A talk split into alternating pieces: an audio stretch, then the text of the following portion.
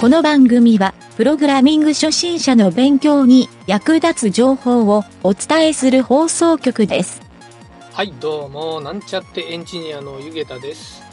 とある有名な英語の翻訳家の方が、あるラジオ番組で、翻訳家で優れている人はどんな人ですかって聞かれてですね、自分をプロと思わない人っていうふうに答えていました。プログラミングも結構同じことが言えるかもしれないなと感じました。それでは、なんちゃってラジオ始まるよ。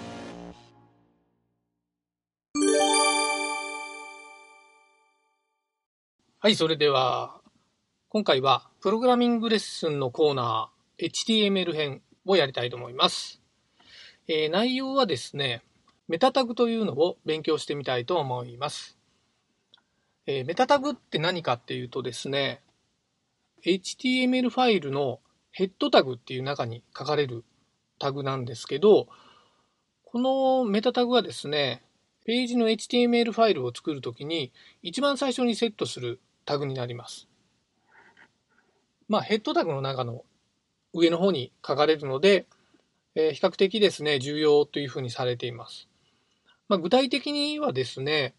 SEO っていう、まあ、Google のサーチエンジンですね、大きいのが。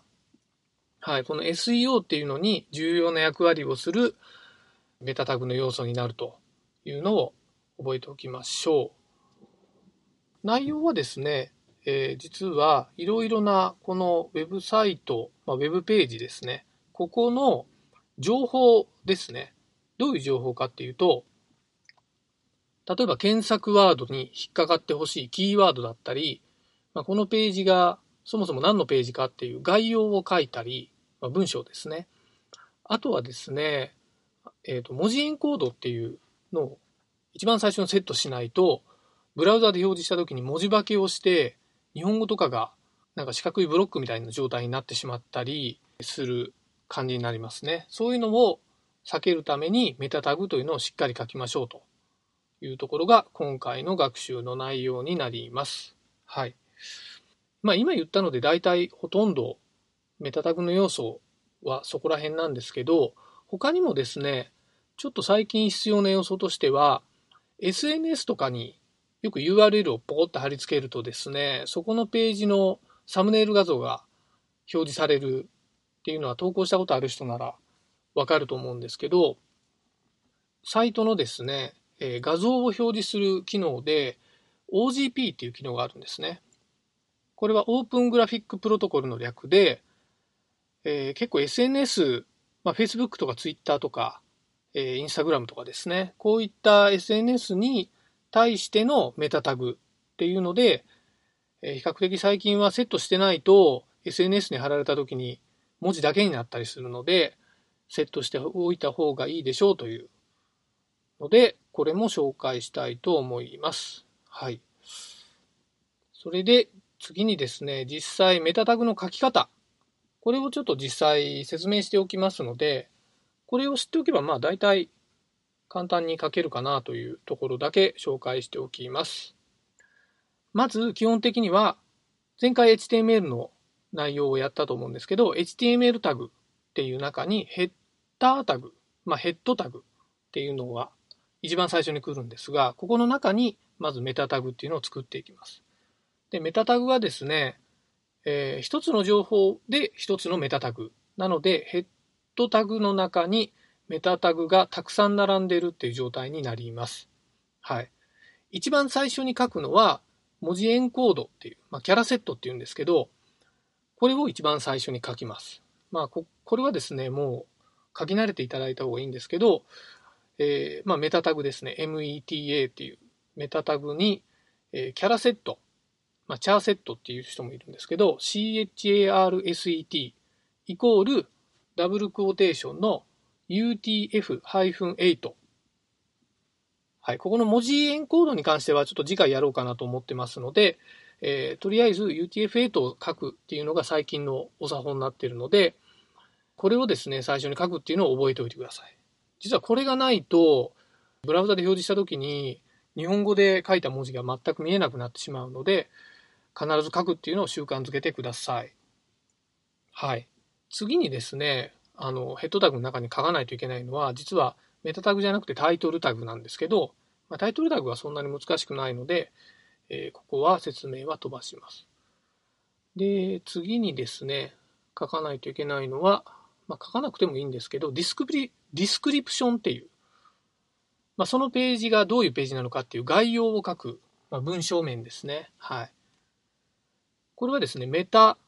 メタタグのメタを書いて、えー、半角スペース開けて、ネームイコール、name ですね。ネームにダブルクォーテーションで description っていう DESCRIPTION まあ、ちょっと長いんですけど、 description ですね。この name 値に対して、その後ろに、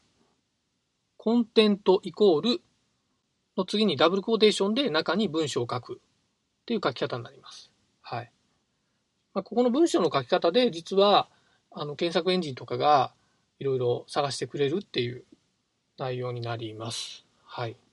で、続けてこれもですね、検索エンジンで非常に SEO でですね、非常に重要なキーワードの登録になります。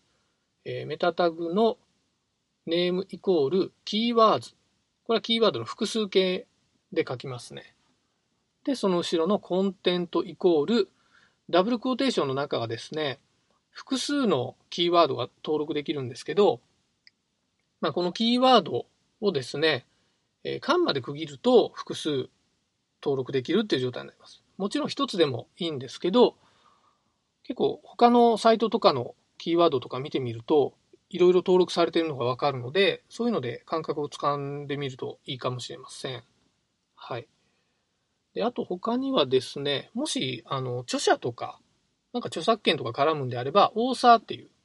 ネーム値オーサーにすると、著作名っていうのを入れられたりもします。はい。えー、あとですね、最近のスマートフォンのブラウザーとかで、拡大値とか縮小値、えー、またはですね、ピンチインとかピンチアウトをする操作とか制御をするビューポートっていう機能があるんですけど、これもネーム値にビューポートっていうのを入れて、えー、コンテントの中はですね、ちょっと長いので、えー、メタビューポートで Web 検索すると書き方がいっぱい出るんですが、ちょっとスペルじゃなくて簡単に内容だけ説明すると、えー、とですね、wise イコールデバイス wise。まあ、これを書くことによって、えー、画面の幅がそのデバイスの持ってる、えー、まあ、デバイスというのはスマートフォンですね。スマートフォンのブラウザーの幅のサイズになると。で他にはイニシャルスケールイコール1.0って書くと、ピクセルのアスペクト比が1.0っていう状態ですね。はい。まあ、1ドット1ピクセルで出るっていう状態ですね。あと、ここにですね、マクシマムスケールとかミニマムスケールっていうのが書けて、ピンチインで拡大するとき、縮小するときの、えー、何倍にする、縮小は例えば0.5とか、まあ、2分の1まで有効にするとか、そういったことが記述できるようになります。はい。えー、ここまでが、えー、基本の書き方ですが、ここから先がですね、先ほど言った SNS の OGP っていう書き方を簡単に説明すると、えー、書式はほとんど一緒なんですけど、ネーム値がないんですね。メタタグにプロパティっていうのを入れます。えー、PROPERTY。はい。で、イコールダブルクォーテーションの OG コロン URL。で、コンテントイコール、今度ダブルクォーテーションでそのページの URL を書きます。これ非常にめんどくさいんですけど、こういった SNS のサイトは、実はこういうですね、情報をクロールして、えー、わざわざそこのクロール先の URL をここに入れてくれたりはしないので、ちゃんと情報として登録しておかないといけないようですね。はい。他にもですね、えー、書き方は基本的に一緒なんですけど、プロパティの中に OG コロンタイプっていうのがあってですね、ここは、例えばブログの記事だったらアーティクルとかですね、えー、まあ他にも EC サイトとか、まあいろんなパターンがあると思うので、タイプを書く内容になります。はい。あと4つぐらいあるので、サクッと言ってしまうと、えー、次がですね、メタのプロパティに OG コロンタイトルっていうふうに書くパターンですね。これはあのページタイトルと同じものを入れるといいと思います。はい、次にですね、メタタグのプロパティの中に OG コロンタイプっていうのが書けてですね、そのページのどういうタイプかっていうのが書けるんですが、一般的にはトップページをウェブサイトって書いて、トップページ以外を article っていうふうに書く、まあ、ブログの記事のことを主に指してると思うんですけど、っていうふうに書くというふうに覚えておいてもらえればなと思います。はい。で、次がですね、OG コロン description というのを書けます。これ先ほど言った description と同じ内容が書けるですが、もちろん変えてもらってもいいです。はい。で、次がですね、 property イコール OG コロンサイトアンダーバーネームっていう、まあ、サイトネームですね。はい。これはあのサイト名を書けますね。よくあの、ページのタイトルタグの中に、サイト名とそのページの文章とか、まあ、タイトル名を書いてるパターンとかもあるんですけど、ここはまあ分けておいた方がいいかもしれないですね。はい。で、最後にプロパティイコール OG コロンイメージっていうのが書けて、ここはですね、そのページをどういうサムネイルで表示するかっていう画像の URL を登録します。はい。こういうのを書いておくと、そのページを SNS に貼り付けたときに、ちゃんとタイトルとか画像とか、えー、内容とかが表示されるという仕組みになっているみたいです。はい。ちなみに、えー、最初の方に言ったdescription とかキーワード、えー、基本のメタのところですね。 description とキーワードと、えー、メタじゃないんですけどタイトルタグ。この3つをですね、どうやら SEO の TDK というふうに呼ぶらしいですね。ウェブマーケティング用語になってるんですけど、まあ TDK というふうに言うらしいというのは聞いたことがあります。はい。えー、決してカセットテープのメーカーではないらしいですね。はい。これはちょっと余談ですが、知っておいた方がいいと思います。あとですね、これ、一個だけちょっとメタタグで特殊なタグというか、えっ、ー、と、これまでは実は SEO に登録をするためとか、SNS に、えー、ちゃんと情報を伝えるためのタグだったんですけど、その逆で、えー、SEO にヒットさせないようにするタグっていうのがあってですね、まあこれメタタグなんですけど、えー、ちょっと内容を言うと、メタのネーム値にですね、ネームイコールロボッツ、まあロボットの S、複数形ですね。ロボッツって書いて、コンテントイコールノーインデックス、NOINDEX で、カンマして、えー、NOFOLLOW、まあ、 nofollow ですね。 noindex、nofollow っていうふうに書くと、これはですね、え、検索クローラーに、え、このページは読み取らなくていいですよっていう情報をメタタグの中に書く方法なんですね。はい。まあなんか隠しページとかにこういうのは必ず書いておきましょうっていうところなので、これは知っておく、おいた方がいいかもしれないですね。はい。まあこんな感じでですね、メタタグって非常にこう、見てる人には一切伝わらないんですけど、SEO とかですね、SNS に関して非常に重要なタグっていうことがわかると思うので、しっかりと覚えておいた方がいいと思います。まあ、僕はですね、よくこういった HTML のソースレビューとかをする時がですね、以前企業に勤めてた時にあったんですが、まあ、大体このメタタグを見ると、その人の少なくとも HTML スキルとか、まあ、SEO なので Web マーケティングスキルっていうのが大体わかる感じですね。はい。まあ、プログラマーっていうのはあまりこういったマーケティングに関しては疎い人も多いので、えー、こういう知識を持ってる人はどっちかというとプログラミングをやらせても優秀な人が多いというふうに、えー、判断するケースが多かったという感じです。はい。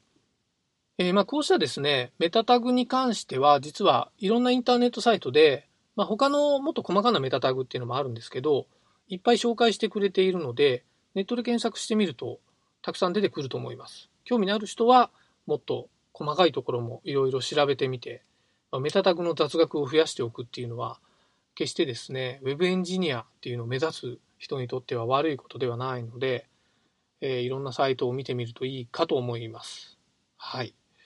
まあ、ネットに関するプログラミングをやっていこうと思っている人は、まあ、少なくとも HTML のお作法として、今回のメタタグはよく覚えておく方がいいんじゃないかなと思われます。はい、今回は以上に